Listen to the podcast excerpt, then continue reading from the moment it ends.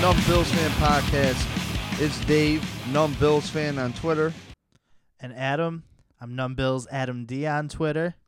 We're back again. The fish got squished. The Buffalo Bills crushed the fish. What a game. 33 to 17. Just everything we wanted to see happen happened. A lot of guys on offense came back. You got to figure you came back in injury wise, offensively, 100% minus Percy Harvin Yeah.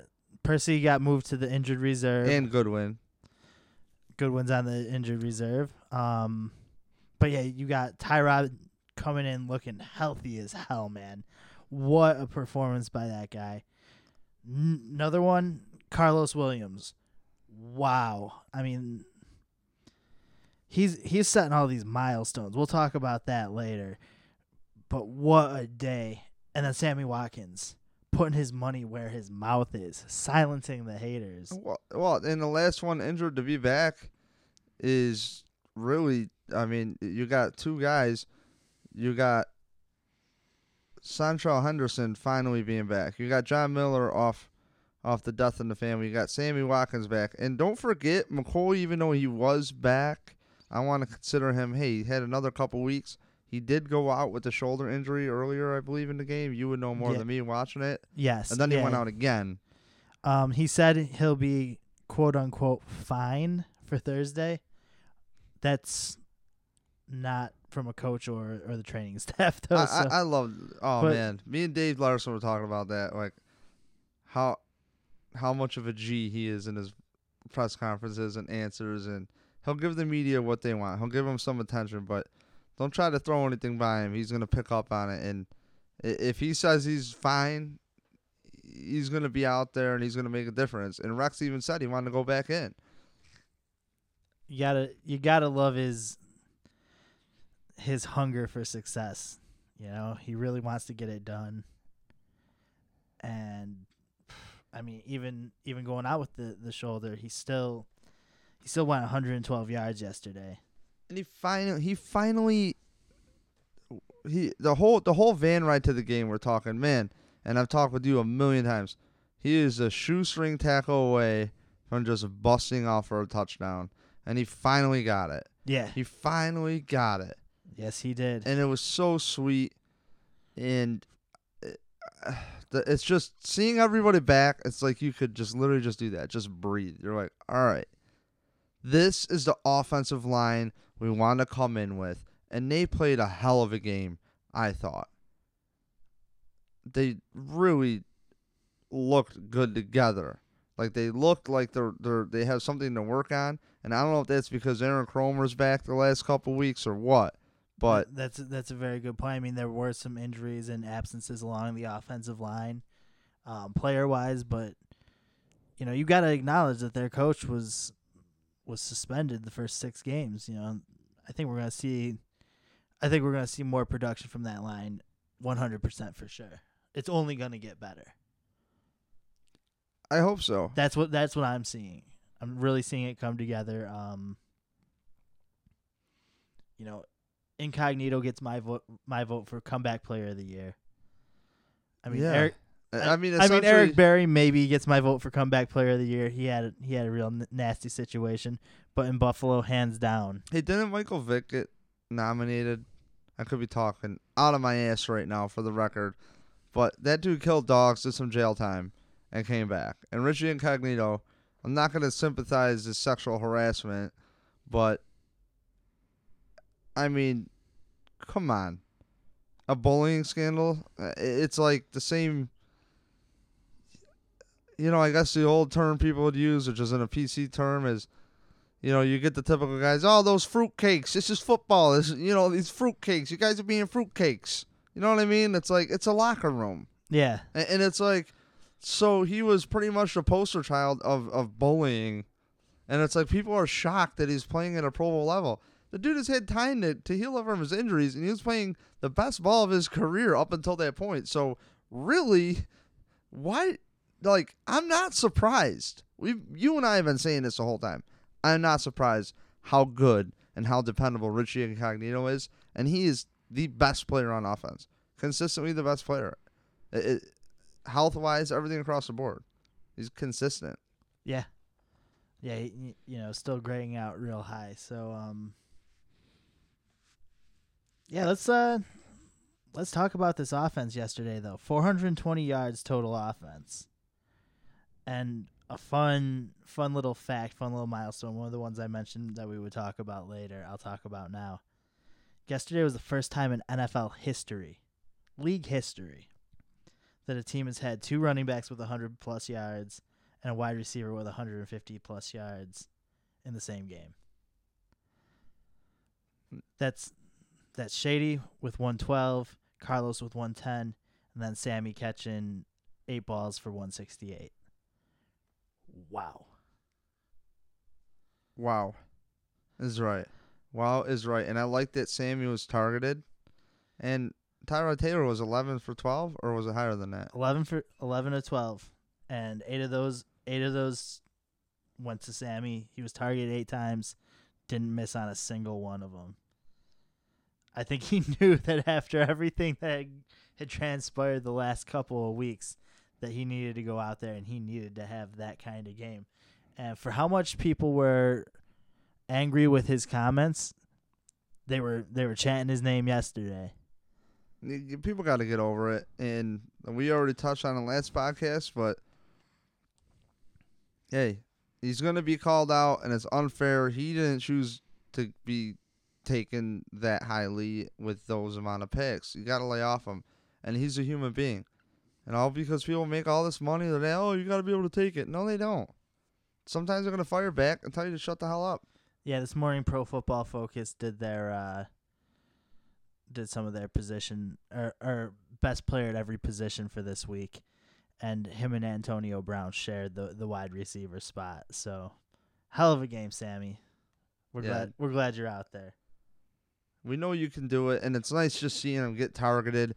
He said on the bobbled ball, he actually lost the ball in the light, and he tipped it up. He felt it hit his fingertips, and he tipped it towards himself. So if you're, you know, that would have been a touchdown.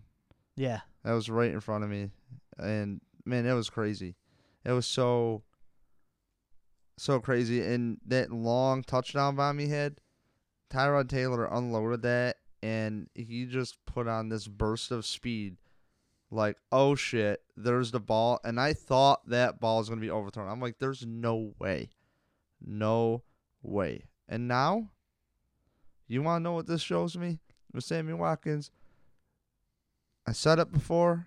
Uh, I don't know if he's talking about a podcast, but amongst friends, you know what? I don't mind that he that he said all that. I don't mind he said whatever. Get me the ball, and, and the way I want to see is okay. You want the ball? Give the guy give the guy all the targets. Let's see if he can handle it. Let's just say I didn't expect that. Nobody else expected that. I even did DraftKings, and I picked Robert Woods. I did not. I thought Sammy Watkins would be howling out there. Oh, that's rough, man. Robert Robert didn't even get a target Robert got me zero points. if I'm not mistaken. And. I had Antonio Brown and DeAngelo Williams on my DraftKings, and they went off yesterday, by the way, for the Pittsburgh Steelers. But point being, Sammy Watkins was just he put his money where his mouth is. Let's just say that he put it up. hey, that's what I said. Did you? All right. This guy once told me he put his money where his mouth is because he was the first one to come up with that term. So I really thought it was great to see him just ball out and do his thing. When he was targeted, he caught the ball. Yep. That's all I care about. No drops, no misses. And then if he does fail, then that kid is humble and he needs to go go work and work on himself. But he didn't. He showed up. He's like in hey, you picked me. Lean on me a little bit. Don't be shy about it. Throw it up there. Tyrod Taylor gave him a chance, and Tyrod Taylor giving these guys a chance is a difference in the offense from now in last week against Jacksonville Jaguars and previous Bills quarterbacks. Fitzpatrick always gave a guy a chance. Trent Edwards wouldn't. You know, Losman was always throwing bombs or trying to. But either way, it's nice to see these guys back, and, and the difference between Tyrod and EJ is off the charts. Off the charts. Oh, it, it doesn't even look like the same football team. again, a lot of guys, a lot of the guys that are supporting Tyrod came back this week too, but he just seems to really have the respect of the guys he's he's sharing the field with, he's sharing the huddle with. The huddle really seems to to follow him. You ever He has- hear? You, He's Yeah. like magnetic. The way, the way he is with his teammates. did you hear what like uh, the teammates say about him? You know, and I almost feel bad for EJ, but they're, you know, Sammy Watkins. Oh, it's great to have Tyrod back. You know, he throws up a good ball, and you know, and it's kind of like ooh, ooh, like a double. You know, jab cross on EJ Manuel. You know what I mean? Just yeah, you know, it's nice to have him back, and and it's nice to. Pretty much, you're saying put the ball, put a ball on me that's catchable. You know, give me give me a, a fair shot at the ball. You know, and, and EJ will give you a chance, but it actually I take that back. I don't even want to get in that. But you know, other guys are saying that too. It's great to have Tyrod back. It's great to have Tyrod back. LeSean talks really high about Tyrod Taylor. Yeah. How can you not though? The guy is the guy is burning his way up the charts in the league. He's got the highest completion percentage in the entire league right now. He he's completing 71.8% of his passes. And that that is like I said, number 1 in the league of quarterbacks with 100 or more pass attempts. So real quarterbacks, not any of these oh, I slid in through eight passes and completed all. He No, did he did only throw twelve times, but hey, I don't give a but the ru- Rat's the ass run about game that. was working, and if it's working, you keep you keep doing it. You keep you keep going. He also had 44 yards on the ground, so put that on top of 181 yards passing. He's over 200 yards on the day. What a- what a guy! And you know what's cool too is they did not hold him back. No, he, was- he just he Taylor. He, he- what I think this coaching staff does with their guys is like um, like um, like I know what the hell I'm talking about. I, I feel like with Tyrod Taylor, I should say, is they they just let him. They probably told him do what you're comfortable with. Just do what you're comfortable with. You know what I mean? If you feel like you you can run and make it, just be smart about it. Get out. You know they don't kind of. Everybody wants to make a big deal. Hey, did you uh, tell Tyrod Taylor to get down? That's like the the media's best question ever. Hey, did you did you uh tell Tyrod to get down or change up your offensive scheme? No, we told Tyrod to get blasted by Suh. That's what we told him to do. You see Suh out there, you know, the jersey with the three letters on the back? You- Even if he's not facing you, go after him and, and Did let you- him plow you. Did you catch any of the stuff uh later last night or today about about what he he said and you can see it clear as day on the replay what he said to the refs after that uh that one play where he had Tyrod kind of kind of kind of held him there until Tyrod like flipped the ball away. You you know which play I'm talking about? Yeah, I thought he actually helped Tyrod up. Yeah, yeah. Yeah, he did. And he was he was really frustrated. He was waiting for the refs to, to call that. After the play, I, if you watch the replay, he goes up to the ref and he says, "I'll fucking slam him next time." Why did they? I, I don't understand though. Like, Well, he was trying to not he was trying not to get called for the horse collar tackle after he he had his hands on him. yeah, but there is no horse collar tackle in the pocket. No, that that that had moved out of the pocket, which is why Tyrod was eventually able to flip the ball away. Okay. He was frustrated. He was waiting for a whistle, and Tyrod got away and got. You know what I mean? Oh, okay. I get what you're saying. So then he went up to the ref after the play and was like, "Next time I'll slam his fucking ass." You can see it clear as day on his on his lips. wow, f bomb and all. F bomb and all. Oh, if that was the Bills. There, there'd be a flag. oh, There, dude, there'd be a flag. dude. 15 yards. Uh, Suh, and, and- how does Suh get away with that flag? Yeah, how, how does Suh of all people get away with that?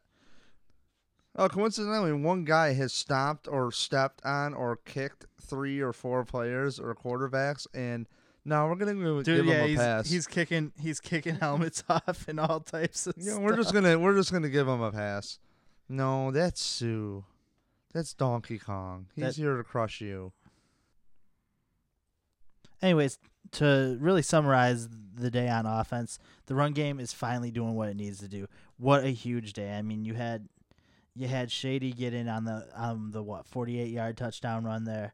Um, Carlos had the long one, 38 yards. He was he was a shoestring tackle away from scoring three touchdowns yesterday. Um, he's only the fourth player to score, only the fourth rookie to score, you know, a touchdown in each of his first five games in the NFL. Right.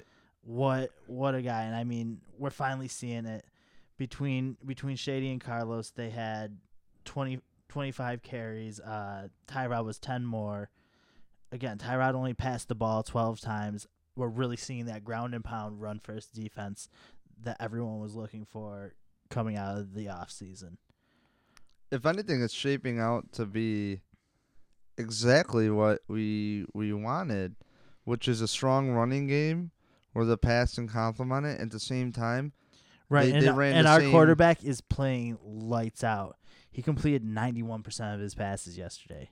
And he did only throw it 12 times, but I don't care because when there was a third down, they just seemed to be converting. Yeah, there was not many three and outs. he is so good on third down. And, and just to give that defense a, a, a break, but I mean, just offensively, the team was what we were hoping for. We're the those two are great. I mean, I look at Carlos Williams like love Fred Jackson, love Fred Jackson, but he has the same vision as Fred Jackson. It seems Fred is probably has him edgewise a little bit, but I don't know because he has such the vision combined with the burst and the toughness. I love that the uh, commentators yesterday compared him to a deranged rhinoceros, a deranged rhino. That's that's. I hope that sticks with them. That'll be great. That's way best better than muscle hamster. I guess. But I mean, oh my god. Yeah. He he looked great. I mean, he's so powerful. And out there with McCoy, just McCoy makes something out of nothing. I mean, that, the way that kid, that kid moves, it, it was just it was just great. And that offense overall was, it, it felt just great. Like no matter what, with Tyrod Taylor back there and the playmakers, and actually using the playmakers. You had Felton out there for over 50% of the time, too.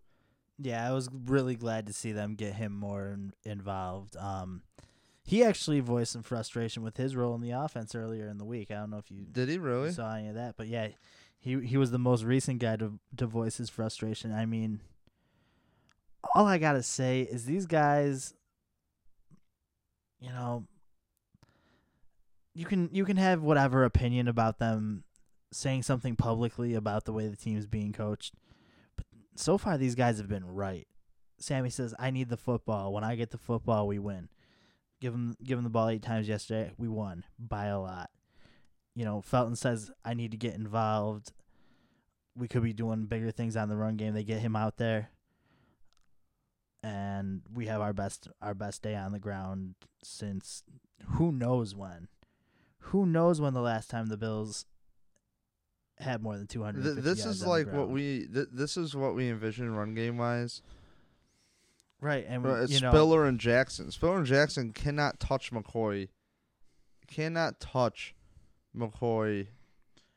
And And then you can't- like no way. It's you- not even close. you can't even leave Tyrod out of that run game equation. You can't not talk about a guy who's still getting ten carries a game.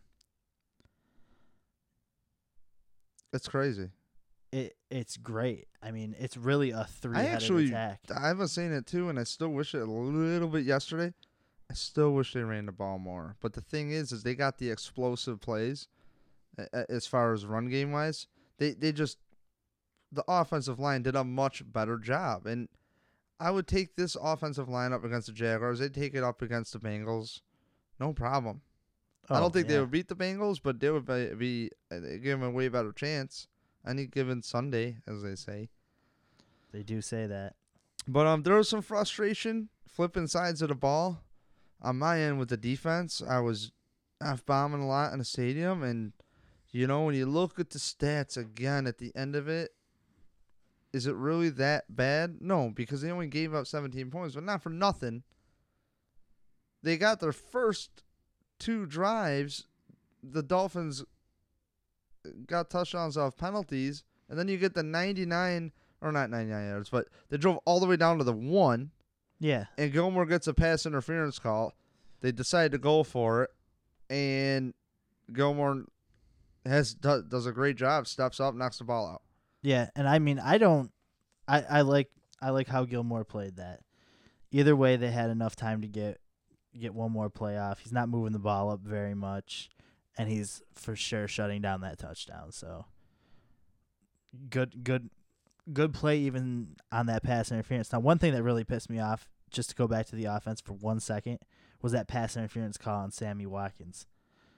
What a little, what a little slip of the finger that was. Well, let's just while we're at it, let's just cross pass interference calls anyways. I mean the the Bills have some knack with the refs defensively. I do not get it. Even in slow motion, Stephon Gilmore grabbing dude's jersey in slow motion was blah. So reset, that's how long? Blah, in slow motion. Yeah. And really it was like, but he let go. He let go of the jersey. And in slow motion it looked slow. So it's like, come on. And, and I understand you want to be ticky tack, but then Stephon Gilmore gets clearly shoved in the back out of a play and just right in front of him. No, no flag. Well, of course not.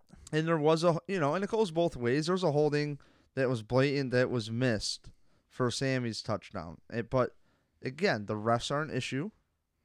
Sammy's interference call. You I- know, with with the with the exception of the couple pass interference calls, I thought this game was pretty pretty well officiated, truthfully. I guess if you compare it to the other games, but I, I still want to see if you're going to be ticky tacky on one side, you better be ticky tacky on the other. And it wasn't always the case. The Bills finally had a game without special teams penalties for a first. There there there was one. There was one. Um first quarter, I think it was maybe even that first drive, the opening drive there, they were uh lined up in punt formation and AJ Tarpley had a Oh, had a little false start. again, I don't know what I'm talking about. But that considering how things have been going, I can live with that. I can live with a little false start on a punt. No hey, big just deal. get you know what? That penalty don't count. It was just all. Hey, Yeah. Schmidt said he wanted a little Yeah, more yeah, room. I gave Schmidt a little more room. Schmidt That's what he just did. Need fi- needed five more yards. And Five more yards. Five more yards. Five more yards. Um, no, the the penalties the penalties are still a bit of an issue though. If you look at if you look at the day, you know Especially the, Dolphins- first drive. the Dolphins scored three times.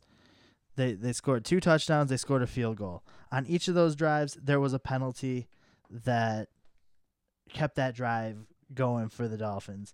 Um, the first touchdown drive there in the second quarter, you had the 15 yard um, face mask call on Corbin Bryant that ended in a touchdown. Then um, the third quarter, you had the unne- unnecessary roughness on Hughes, which moved which gave the Dolphins a first down at the seven yard line. That was half a distance to the goal on that one. Um, that resulted in a touchdown. Then, then again in the fourth, you had pass interference on Graham. That's a 15 yard touchdown that resulted in a field goal. So all three of those scoring drives had had big penalties associated with them, and that's that's one of those things where you start looking at it and if you can eliminate those mistakes maybe this game isn't 33-17 it's 33-7 you know what i mean Th- these are the things that we got to overcome and yeah it feels good to to see a team come in and dominate a game like this but you got to understand too that this is a team that's going through a coaching staff change they've been struggling they've been spinning their wheels and if we're throwing throwing away big chunks of the field like that on penalties still, it won't work against a team that is on a roll. We got the Patriots coming up week after the Jets here. And if we're giving Tom Brady those those first downs that if we're giving him that that situation before halftime, he's not he's not gonna miss the end zone on that. He's not gonna gonna Tannehill it. A guy like Tom Brady, a you know a top a top level quarterback is going to make that make those points appear. Bill Belichick is going to be just rock hard when he sees And to be what fa- sees what the Dolphins did to the Bills defense. Yeah. Think about it. Like like the okay, here's what I discovered and we all saw.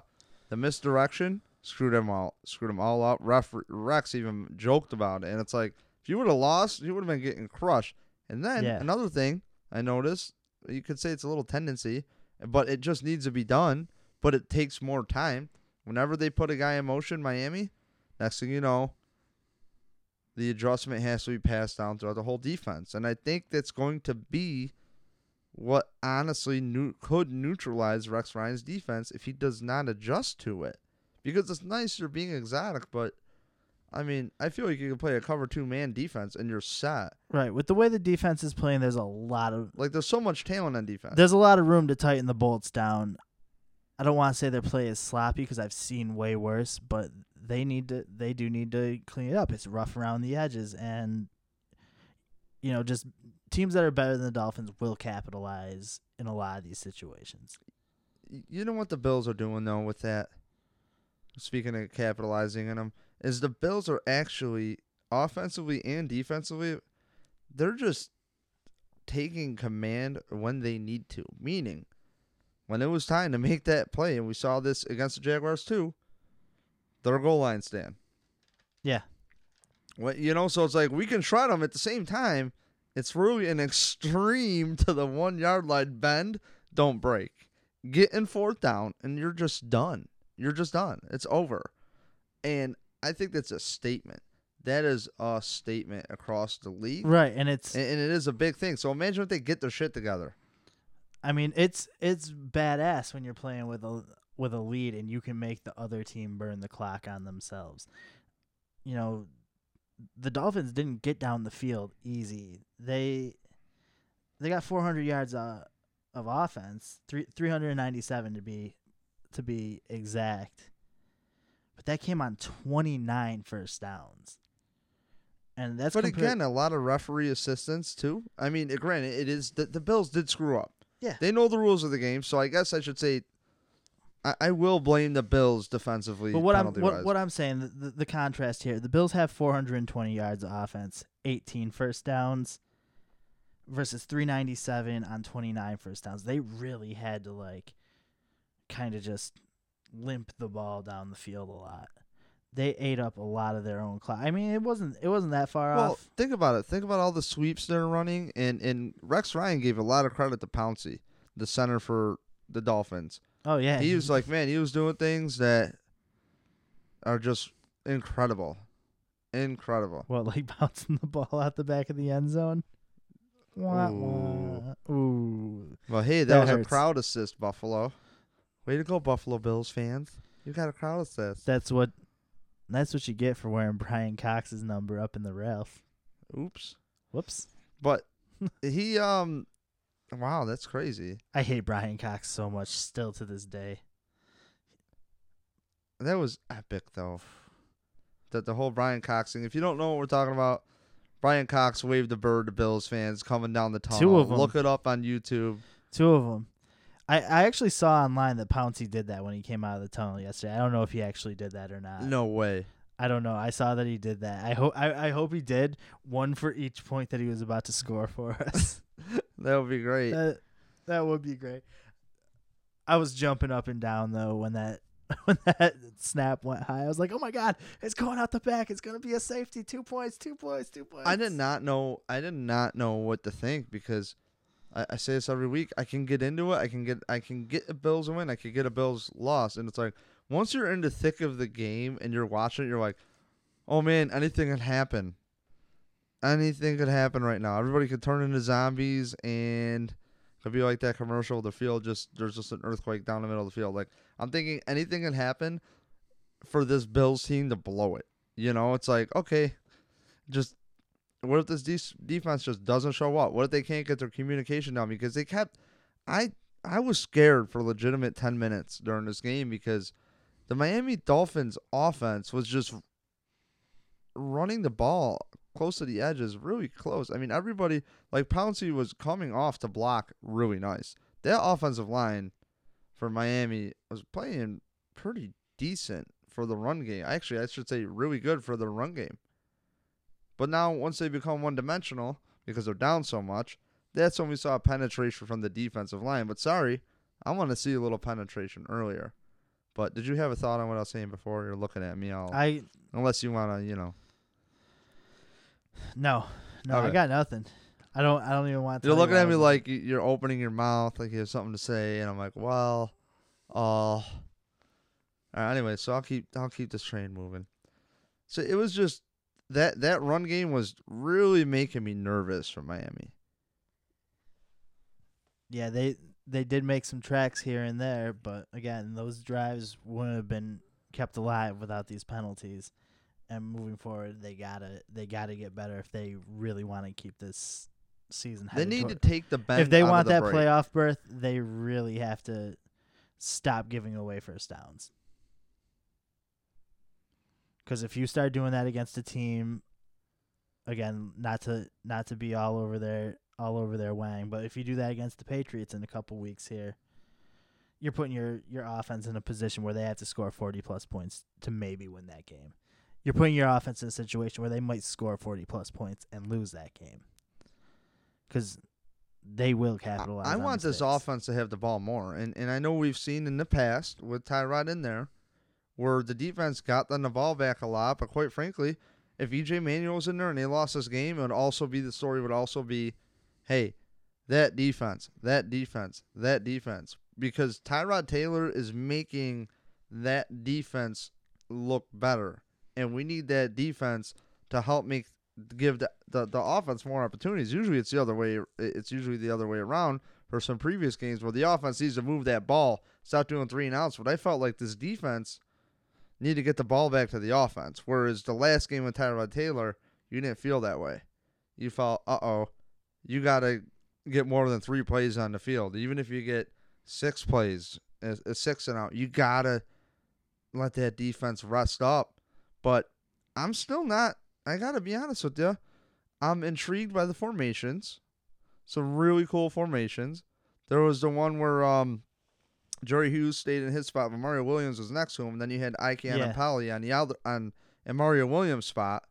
Rex mentioned that he liked the matchup of Mario Williams on the guard, and I thought that was really cool because that's the exotic stuff I want to see from Rex, and that's just a, a what I like about it is it represents it represents to me and should represent to everybody else to you to you guys that it, it's a he's not afraid to step outside the box and i thought that was very interesting because there's always rules and unwritten rules and now don't get me wrong Perry Fewell has had that nascar front where he's put all defensive ends in as well Yeah. like like across the line. Okay, I know this is just a little thing, but you still had the two defensive tackles yeah. in there as well. Right. And uh I mean, it, it's it's cool to see that aggressive formation cuz I, I I think uh Well, well, let me reset it real quick. So if you're the quarterback, to, to to have you guys picture this, if you're looking at your offensive line, and then you got your defense coming at you on your left side, you have Jerry Hughes. Yep. And then right where a defensive tackle would be, usually, which is the next guy in, you had Mario Williams, who's usually your defensive end on your right side. right. And then you had IK and Mario Williams spot on the right. So Hughes, Mario. I don't remember if it was Darius or Charles. I, I think there were. I think I think you had Charles and Bryant in on that. Were they? Because there was a defensive line rotation heavily throughout the game. But yeah, um but yeah, this is that that's if it's not that formation, it's similar to the formation on the play where uh Hughes got the sack, not the the not the strip sack, but the uh the other one there, the sack sack. the sack sack and I mean, it was cool like I I watched the replay of that over and over again. Seven guys in the box came on that play. And that I mean that's just that's what all the Bills fans have been wanting to see.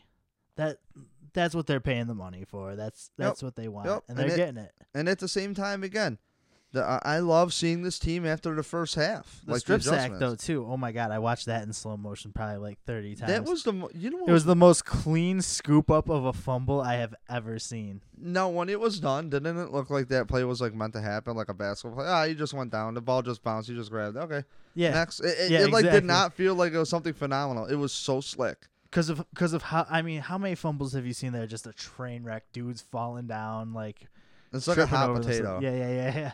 And he just like scooped it up like it like it it was his, and and he was glad to have found it. You know.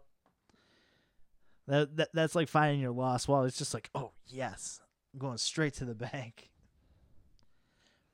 But yeah, Yeah. defense defense did have a lot a lot of positive points though. Again, you know, Jerry Hughes with the fumble recovery, the two sacks, he had three tackles. Darby led the team yesterday.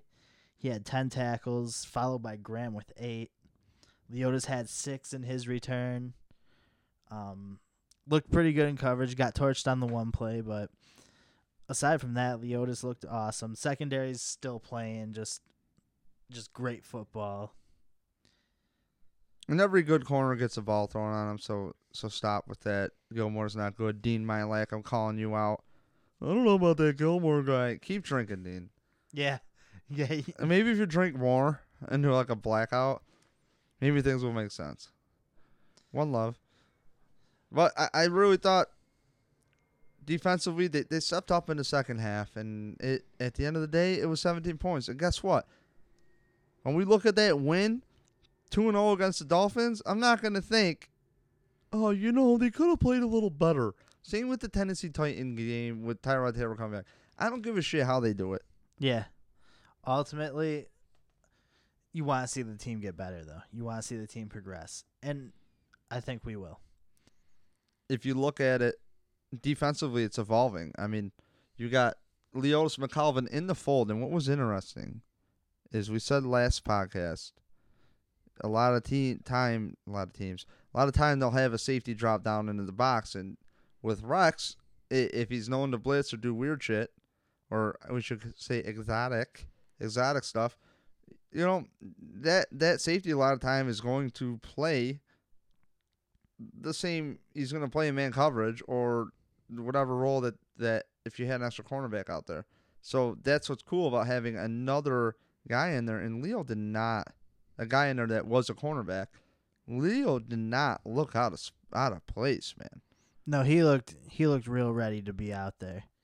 He looked hungry. Um, you know, did really well with his assignments. Really what was cool about what's cool about Leo is you know, I think his if you do not listen to if you have not listened to Leodis McKelvin interviews, you have to. It's it's gold. It's great. He's hilarious.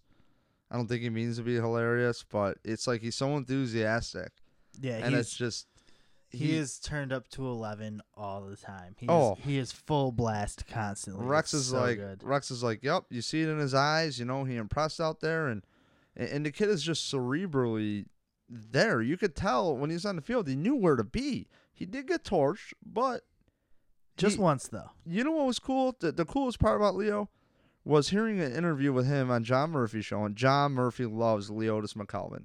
If you go back, um, was either Thursday or Friday before the Miami game. Leodis McKelvin did a thing with my with uh, John Murphy. Check out your BuffaloBills.com deal for that interview with the John Murphy show. But he was very accepting of the role of, hey, Darby's been playing great. If it's broke, if it's not broke, why fix it?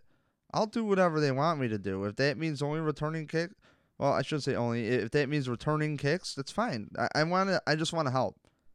That that's it. And, and for a veteran, that's still at a very very high level. I thought last year was his best he's ever looked. Yeah, I mean, he had enough willpower to hobble around at training camp and wheel himself around on some stuff to hang out. He, he's he's got a killer work ethic. The kid is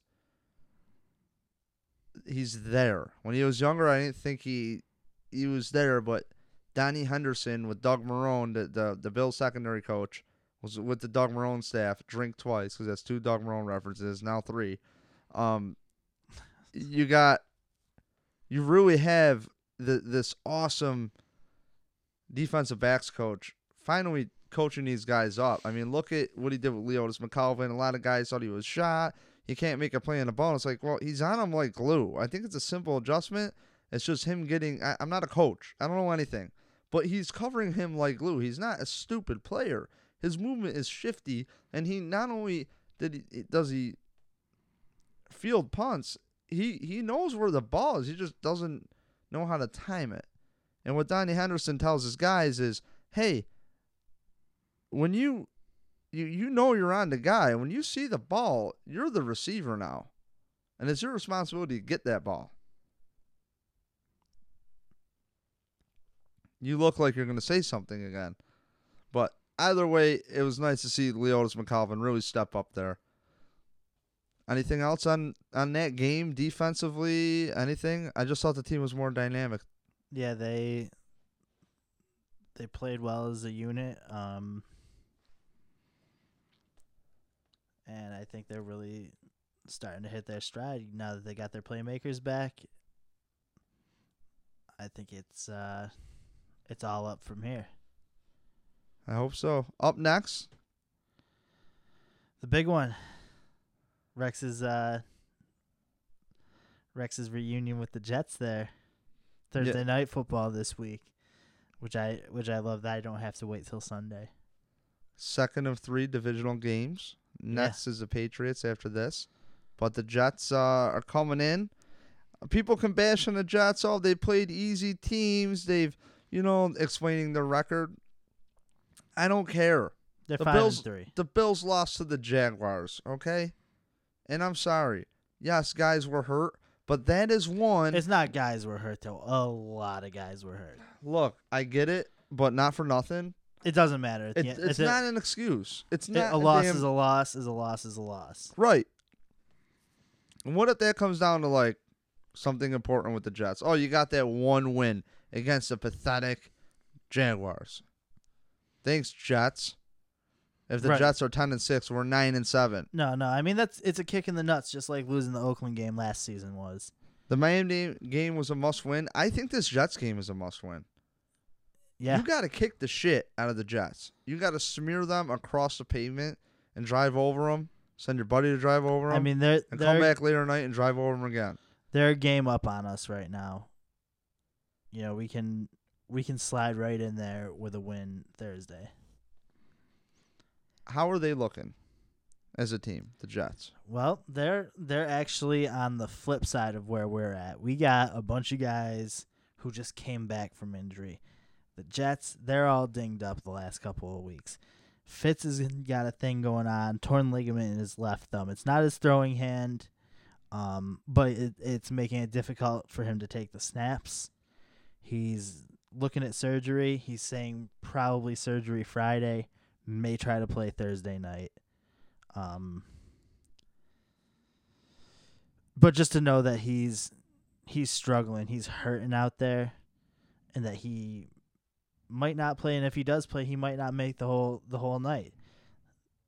That's a plus for us. Um, their kicker Nick Folk, he he's got a a strained quad. Um, he was replaced yesterday by by their punter Ryan Quigley, who I don't really know how he did on the kickoffs. I just kind of checked the box score on this. I didn't really really watch the game or anything, but he he went four for four on his extra point attempts. But knowing that knowing that you know any long distance field goals are off the table could be a big a big part of defensive planning. You know, keep them keep them back. They can't score. So what you're saying is Jerry Hughes needs to go in there and just rack them.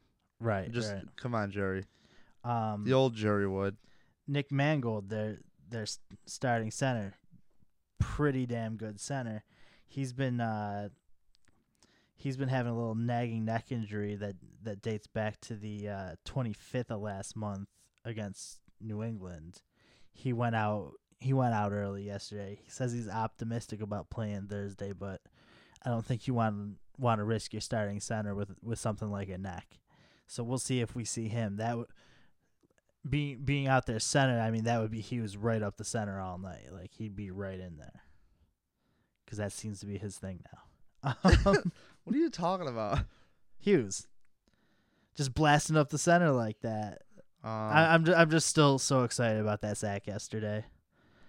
Maybe it's not his thing now, but if if it happened again, it could. I be. just wish Super Mario Williams would have sacked Tannehill because they always play the animation at the Oh, Mario yeah. gets a sack in the stadium. Yeah, I love that.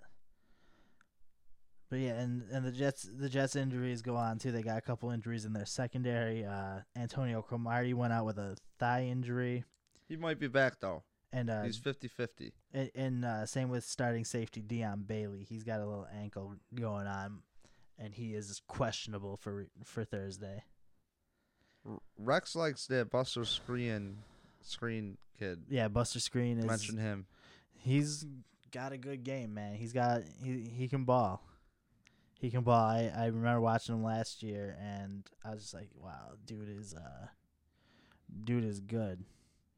He was playing with uh what, Cleveland there last year. Now Revis has been getting torched. People uh pretty much talking nonsense. Woodson, not the one that's playing, the other one, was shredding him a little bit, saying he's you know he's looking thirty, but it's still Revis. Uh, most interesting is that all you got for the Jets? Can I ramble That's, now? yeah, that's that's their injuries at least. That's that's all I got for that. Um, I, I think what we're looking at here is a very, very interesting matchup. And Rex is downplaying it, and I don't blame him. If I'm Rex, I don't give a shit about being with the Jets.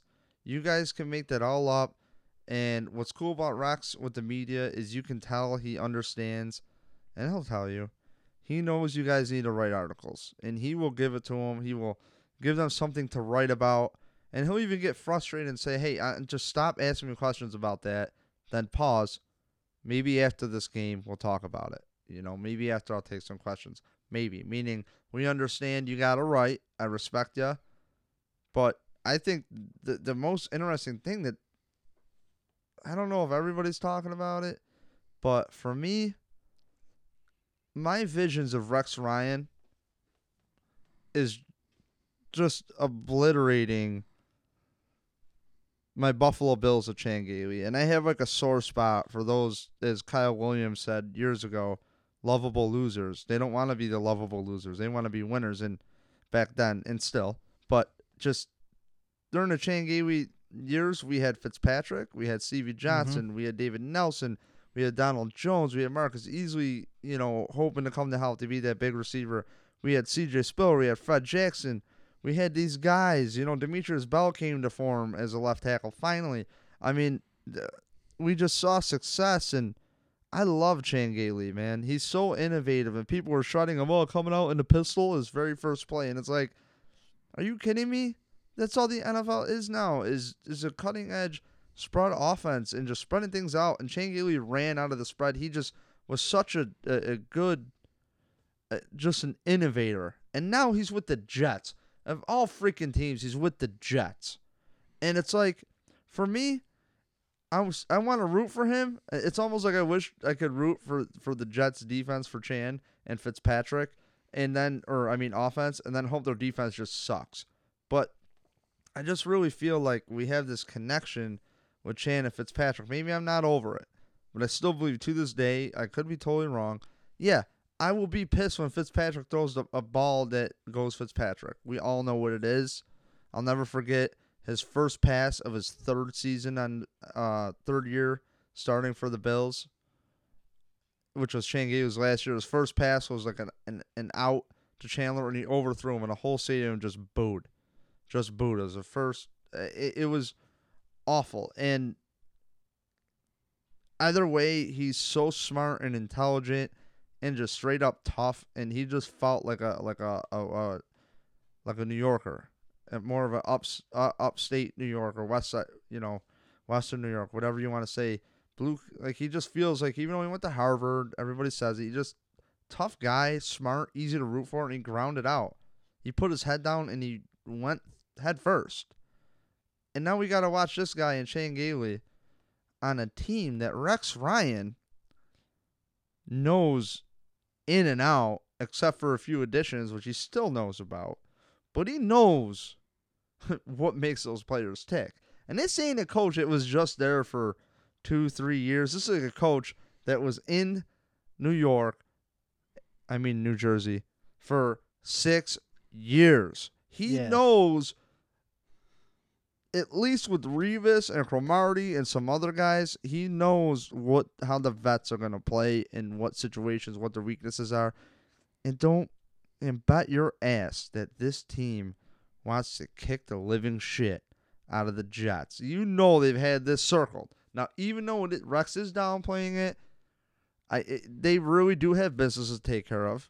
And once you're Oh, in the business of winning against the Dolphins, I'm sure in in your other games, I'm sure the Jets thing ain't any more special. But you bet your ass they, they're going to be feasting for blood. And this is a statement game. If you smear the Jets, I have a lot of confidence for the playoffs. If you don't, Yeah. I'm losing a lot of confidence for the playoffs. And I think our offense is definitely dynamic enough to put up the points against their def- their def- I mean their defense is nothing to to dismiss. They they have a tough D, but I think we're dynamic enough on offense to score points. And as long as we can uh, kind of make Fitzpatrick throw the ball, if we can if we can keep him away from setting up the run game, taking the taking the play action out of it, taking taking that aspect away from them, we got this all day. If they can stop biting on the misdirection, and, and I meant to go on this earlier, but I mean, they got they got to watch watch out for Chris Ivory. For me- Chris Ivory's a beast. yeah, if they can if they can keep him from from getting the run game going, Fitzpatrick's gonna have a terrible day. Chris Ivory is a good all around back. He he's a solid back, and just the way that Chan Gailey is a mastermind. I mean, he put up points with bums on the Bills. We all have seen it. We know what Fitzpatrick can and can't do. But Rex Ryan said it himself. Hey, for his Monday press conference, he said, "Hey, get ready for another week for you guys to write about no sacks because that's what we're not getting any." I've played against Fitzpatrick a lot. He gets rid of the ball quick. And frankly, we've seen Rex. When back to where I started, we've seen Rex obliterate the Bills. We've seen Yeah. him obliterate Ryan Fitzpatrick. And I just hope he can do it again. But we've also we've also seen what happens when Ryan Fitzpatrick is forced to throw the ball quick. We know how that story ends too. If they can keep, obviously, this is any team, so this is general knowledge, but especially if Fitzpatrick, which goes back to the same qualm I had with Matt Cassel, put him in a third and long situation. Put him in a. I would take Kyle Orton, believe it or not, a third and long situation because he proved it last year. Yeah. Third and seven, fourth and seventeen, whatever. You know, going off Kyle Orton last year on some shit. He gave the guys a chance. Now Fitz will too, but Fitz's deep ball is not nearly as accurate as Orton, believe it or not. Guys, I, I'm not saying Taylor. I'm not saying Orton is like Nolan Ryan over here, but I'm just saying with accuracy, Fitzpatrick has his limitations, and if you put him in third and long, we've seen it as Bills fans over and over again. It's over. It's just over. Yeah. Let them take a shit on themselves. That's it. Play a sound game. I do like how the corners are playing physical. That does worry me. Um, you're gonna have Decker and Marshall on the Jets receivers. You know, Eric Decker was a, a, a great player for the Broncos. Yeah, yeah. Now Thomas got more targets and he had the tight end, but Decker, he's he's no slouch. No, not at all, not at all. And um, you know, you see, you see the situation where a lot of a lot of teams are are watching Marshall, and Decker's making a lot of plays as a result. Because you know Marshall Marshall's a big target. He's hard to cover. He's f- real fast for his size, and he's get he's getting all that attention, and Decker's capitalizing because he's slipping through the cracks. Yep. And, and with Darby and Gilmore, which I would say is the best cornerback tandem in the league, I will take that, believe it or not, over Revis and Cromartie. At this point, Yeah, we're well- eight games in the season. I would give it the edge. I would give it the edge. Now, I, w- I don't know if I do that over the Classic a few years ago when, before the Jets decided to get rid of Rex's two best, you know, two best defensive backs on the team. Um, huh, Brandon Marshall and Decker, they're they're up for a challenge, and I can't wait because, hey, this isn't a fluke. This isn't just coming after the Giants game that they shut down Odell, Be- shut down Odell Beckham Jr. They shut down AJ Green as well. It's no fluke. Oh no, they're incredible this year. Just, you know, not to beat the term into the ground, but lights out, lights out football on that Bills secondary. I like I like the matchup there on both sides of the ball. I like I like Gilmore and Darby on Decker and Marshall. I think Watkins and Woods will give Revis and Cromartie a, a run for their money. Um, I sure hope so. I sure hope so. I really think they will. I think they would. And I, I just hope Watkins keeps keeps healthy, keeps this mo you know let's let's last week be momentum. I hope he's f- just as fired up and goes out there and lights it up for 150 again this week. That would be fantastic for both my favorite football team and my favorite fantasy football team. It all comes down to one thing for me is Tyrod Taylor. And I am not drinking the Kool-Aid of Buffalo Bills land here. You know, I've tried to get myself around and I still struggle with it and I will still if you tell me white, I'll tell you black. I'll play devil's advocate or I'll just want to argue with you cuz I am uh you know, I'm just an, a guy who has to stir the pot. It, I don't know why. I don't know why. It's from my mom. It's from my grandfather in Italy, R.I.P. Grandpa Enzo. But this guy would just, we would call it, my mom calls it in the family, let's not Enzo this, meaning let's not just break down every little thing and tell me why it needs to be broken down. And that's what I do. I nitpick shit.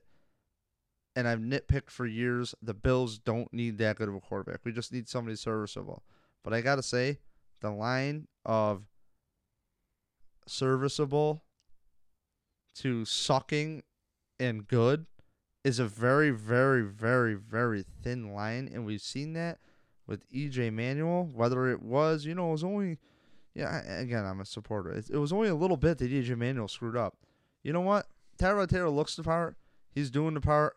He does not have limitations on his arm like Kyle Orton, and I feel like he's more intelligent football wise than a lot of quarterbacks in the league that you would call quote unquote serviceable. So stats aside, you know, or even with his stats, I should say, he he's more than serviceable, and and his brain Oh yeah, I mean he's is just there. he's grading out in the top 10 right now. He's he's got the ninth best quarterback grade in the league. That's that's above average. Definitely better than serviceable. And he makes the smart plays, and Yeah, absolutely. you know, EJ was quite frankly on the bad side. It was on the bad side. Did he have moments? Yes, but guess what? Every backup quarterback has their moments. And I don't mean that to, to put him out of his misery right now. Because we've talked about it before. I think you're a classless loser if you're going to put people down because they had a bad thing of football. Football's it, it's like unfortunate that football careers are so short because these guys they get wiser with age and their talents diminish. But at the same time, at the quarterback position, that's one of the positions you could play for a while as long as you have the opportunity. You know, I mean, yeah, and and not to keep defending EJ, but he did he was missing a lot of guys at a lot of important This is true. positions. And I'm never gonna say he's better than Tyrod. I don't think no, he's better than I I could never say. I don't think he will ever be better than Tyrod. Tyrod is too smart. Tyrod is too trustworthy in his trustworthy in his eyes. He looks off defensive backs. He he just he he just feels and looks like he has it. And it was great to see this team against the Dolphins going to the lead at halftime because I knew whatever adjustments they make would make him even better because they've been making huge halftime adjustments and that's what the Bills need to do here against the Jets is the key to the game, I think, get Fitzpatrick in third and long situations and get that offense back on the field and damn it, put up some points. I don't care how you do it. I don't care if it's Eric Wood at running back and he runs in it. I don't care what you do. You know, I, I just want to see points up early and just squish that clock. Just get it out. Rex Ryan has a fantastic track record as far as we've seen against Fitzpatrick. I'll keep saying it.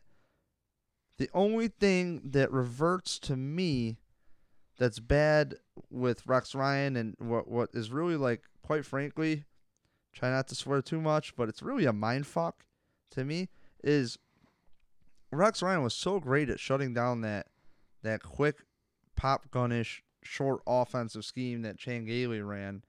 But then when it came to these teams running it this year with the Bills defense, he had a very hard time of shutting that down, the quick throws. And that's all that Fitzpatrick did for the Bills.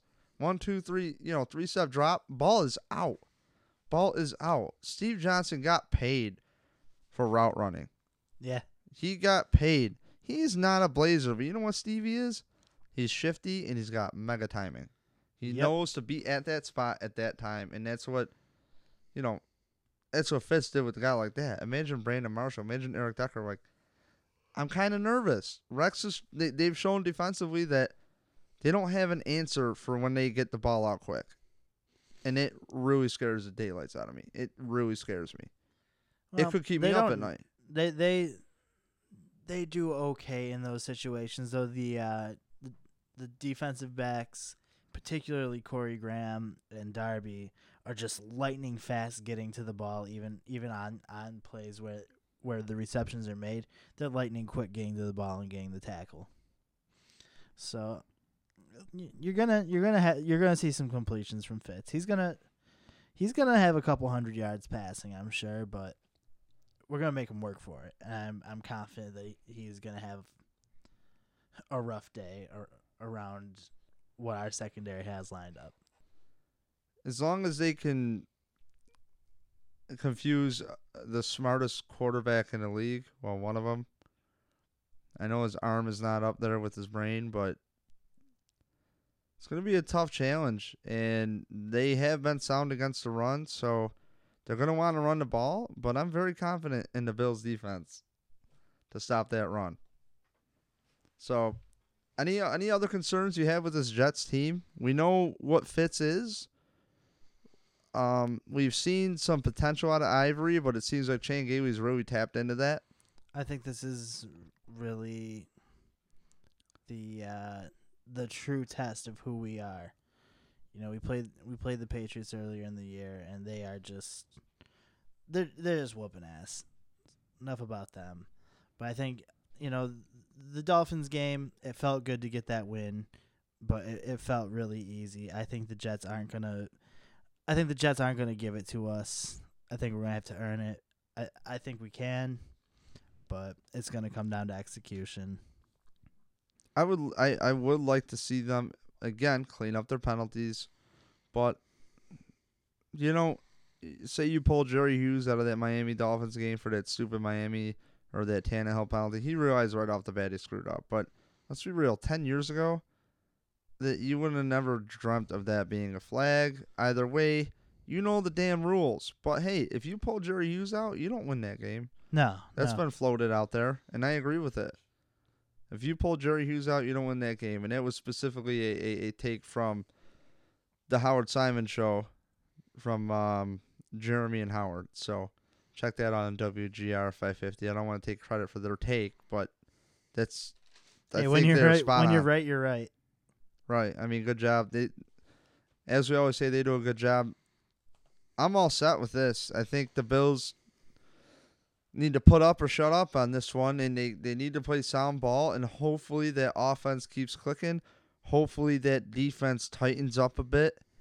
And, it, you know, I'm not a football coach because I believe in, in, in the end that Rex has big plans for this defense, and they need to all buy in, or could it be, which I'm not sure of either. My flip side is Rex needs to get a hold of with Thurman and, and strip this down, because yeah, we're not getting the turnovers, but at the end of the day, I will take wins over sacks over anything else. And, don't me wrong, turnovers help you win the game. Obviously, we know that, but I think they're also overrated because there's times where you do turn over the turn the ball over and it's not that detrimental to your team because your defense stops them and you get the ball back anyways.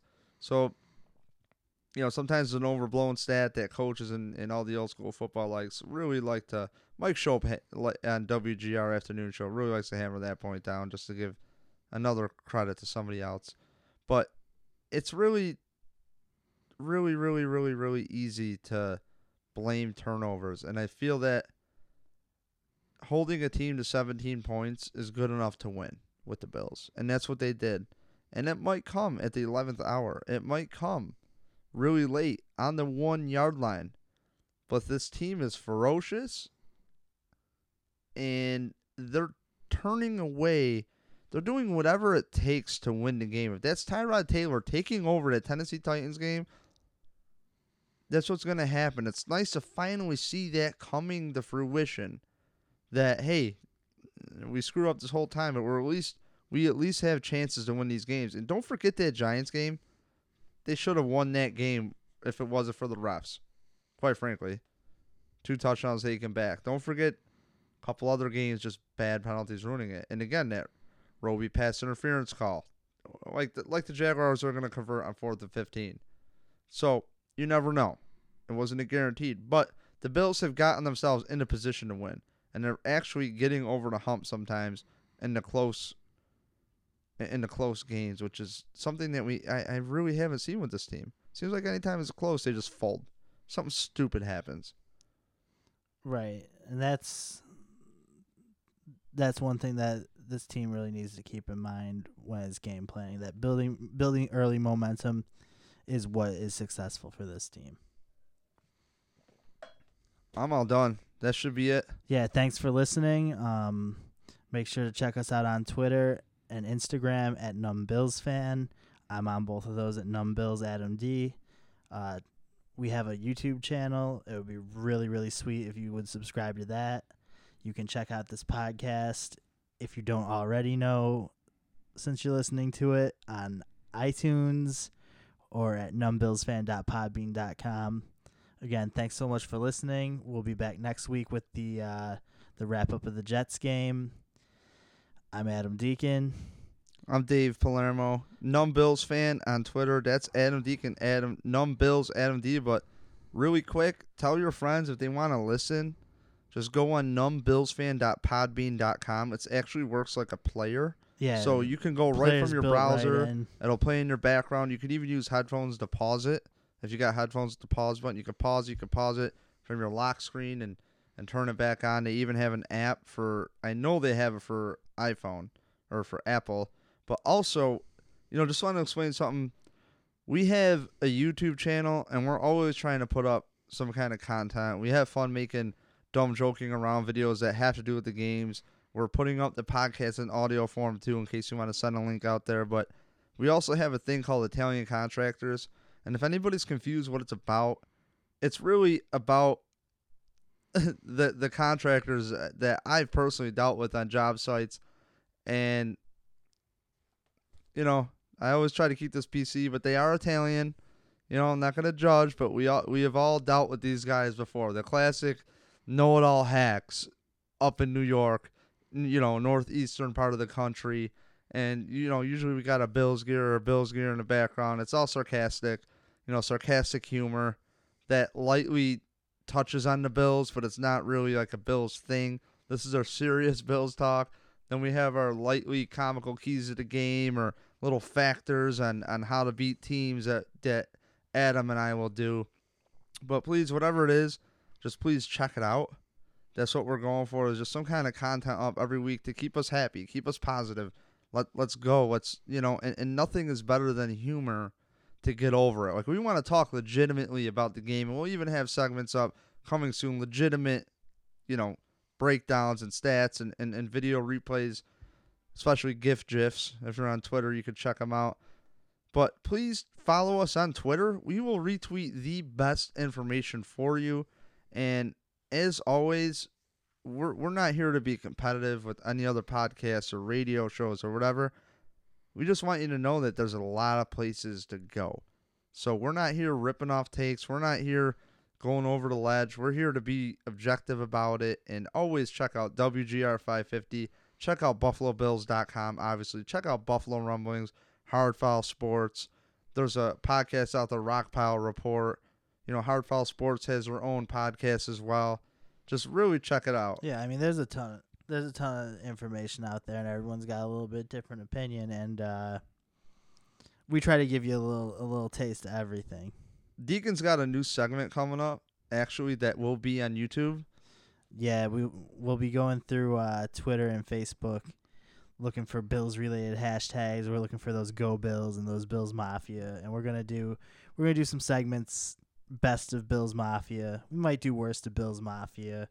We'll we'll see. Um, where where we look at a variety of the takes, for better or for worse, from from around the fan base, and it's really just to you know again have more content up, offer a little something different that maybe gives you a feel for for what the what's on the, what's on the fan base's mind. What's the pulse of the fan base? We're gonna take a look at it. So look out for that coming soon. Maybe this week. If not this week, definitely next week. Um, it'll be great. I think it'll be fun. There, there's always going to be some kind of content up there. Don't forget, Numb Bills fan everywhere. Just think Numb Bills fan. Where can you type it in? And also, Yeah, shout out Facebook, Twitter, Instagram, Google, YouTube. We're we're out there. Podbean. shout out to uh, the Red Pinto Tailgate. Go check that out. It's in the Hammer Lot. Yep, Pinto Tailgate on Twitter. Yeah, Pinto Tailgate. Do some bowling ball shots. It's always a good time, and it's really sweet seeing a tailgate that has been there for generations now. Yeah. and it it's like has just this classic feel. It feels like what tailgating should be about. So many times I go tailgating by myself, I'd be there, I just have like my little S10 all ready and rusty, and I don't really drink. So actually, I, I've started to pick up drinking, but only only the the not your father's root beer. Which when I order it, I refuse to say the name. I go, yeah, you got that uh, alcoholic uh, root beer drink.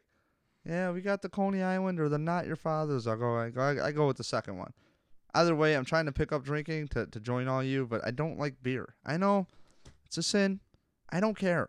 Either way, go there, check it out. Legitimate tailgate, good people, Good food. and it's something that's great, Great food. Atmos food. I mean, Atmos food. Yeah, Atmos food. Can we uh can we get a, a trademark on that right now? No. also, there's a guy going around with some sweet tie dye shirts for sale. Um, hey bud, I told you. Uh, yeah, I mentioned you. Okay, cool. We're out. I'm done. You done? Oh, I've been done. Oh yeah, and by I should really elaborate. This guy tie dyes build shirts. They're really sweet. They actually look legit, and he had them folded neatly inside Ziploc bags. So, I was pretty psyched. It wasn't some dude with the duffel bag going, "Hey man, you want some shirts?" And I'm gonna charge you fifteen dollars for the hat that was three dollars at Marshalls from Reebok when Reebok sponsored the team four years ago, or or, or sponsored the league yeah. four years ago. No, this guy's legit. They're on Gildan shirts. That's what a lot of if you guys go, you know, buy band shirts or music shirts, or you know, th- that's what a lot of stuff is printed on. So they're not gonna shrink up on you. I don't know where to find them, so hit us up on Twitter and I will pass that information along. And I'm so glad that I just wasted 15 seconds to two minutes of your time explaining about these tie dye damn t shirts. All right, we're really done. Yep. And Dean Milak, I don't like you. Goodbye. I love you, Dean.